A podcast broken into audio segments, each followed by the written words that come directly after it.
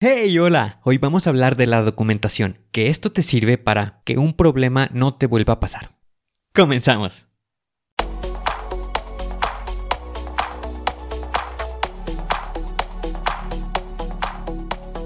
Bienvenido a Planea y Organiza.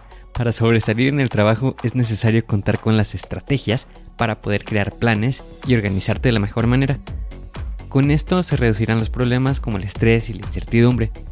Para que tenga resultado, lo más importante es aplicar las herramientas. En Planea y Organiza hablamos de las estrategias que se utilizan en las mejores industrias, para que así tú puedas saber qué hacer, cómo proceder y encontrar un porqué. Por último, te ayudamos dándote los pasos a seguir en cada estrategia para que los apliques en tu oficina y así puedas llegar a la meta, crecer de manera profesional y personal. Te vamos a compartir las herramientas que utilizan los líderes para planear y organizar y así las utilices y ponlas a prueba.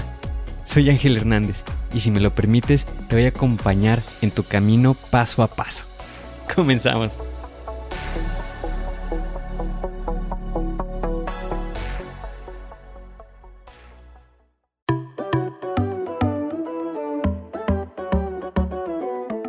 Uno de los inconvenientes de los problemas es de que existe cierta probabilidad de que vuelva a ocurrir.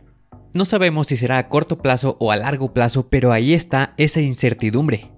Pero a veces las personas dicen, bueno, ¿para qué lo documento si es tener más papeles, tener más trabajo, que lo termina siendo más aburrido y eso para qué lo necesito?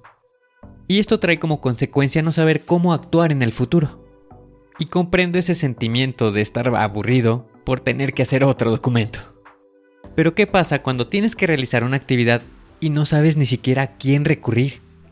Y hay ocasiones en que hasta las mismas personas esconden su proceso. No lo quieren compartir por temor a perder su trabajo. Pero esto no tiene por qué ser así.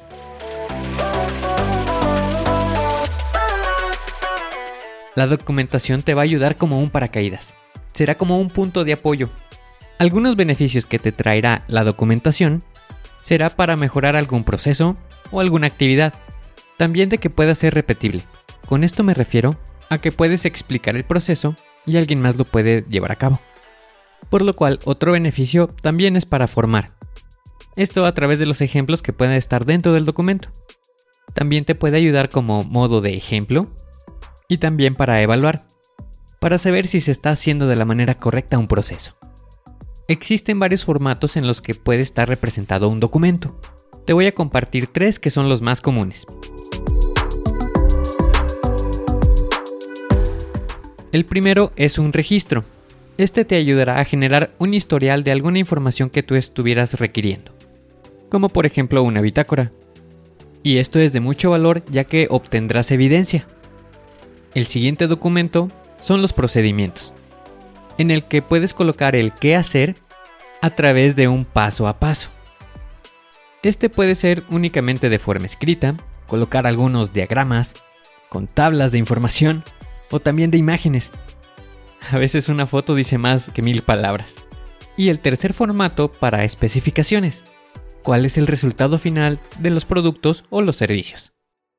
Y aquí como ejemplo podemos mencionar las dimensiones de una casa cuáles son los metros cuadrados, la cantidad de habitaciones que tiene o la ubicación. Este sería un ejemplo de especificaciones. Otra característica de los documentos es que no sean rígidos. Determina un tiempo para realizar revisiones, ya sean tres meses o seis meses, y esto con la finalidad de que puedas actualizarlo. Esto te ayudará a mejorar y a crecer. Una característica importante para los documentos es de que te asegures de que contenga la estrategia del 5W2H. Esta es una serie de preguntas que te ayudarán a darle orden a tu documento. Y las preguntas son ¿qué? ¿quién? ¿cuándo? ¿por qué? ¿cómo? ¿dónde? y cuánto. Si quieres profundizar un poco más sobre este tema, te sugiero que escuches el episodio donde hablamos a detalle acerca de esta estrategia y considera documentar, ya que esto te ayudará a mantener un proceso e inclusive mejorarlo. Si realizas la documentación de manera adecuada, podrás llegar a una solución más rápido. Recuerda que los documentos te sirven de apoyo. Los puedes utilizar como un mapa. pero busca que sean sencillos.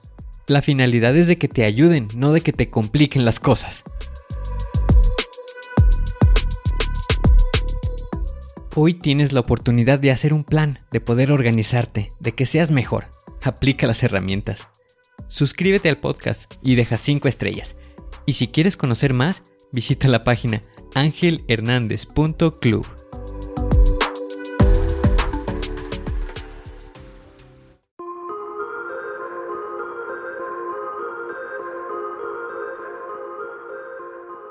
¿Y ahora qué sigue?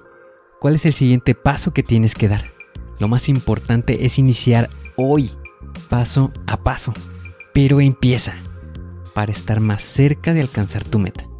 Las herramientas de las que hemos hablado ya las conoces, pero el problema es que no las utilizamos.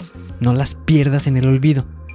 Continúa utilizándolas y así continuarás mejorando. Sé mejor que ayer.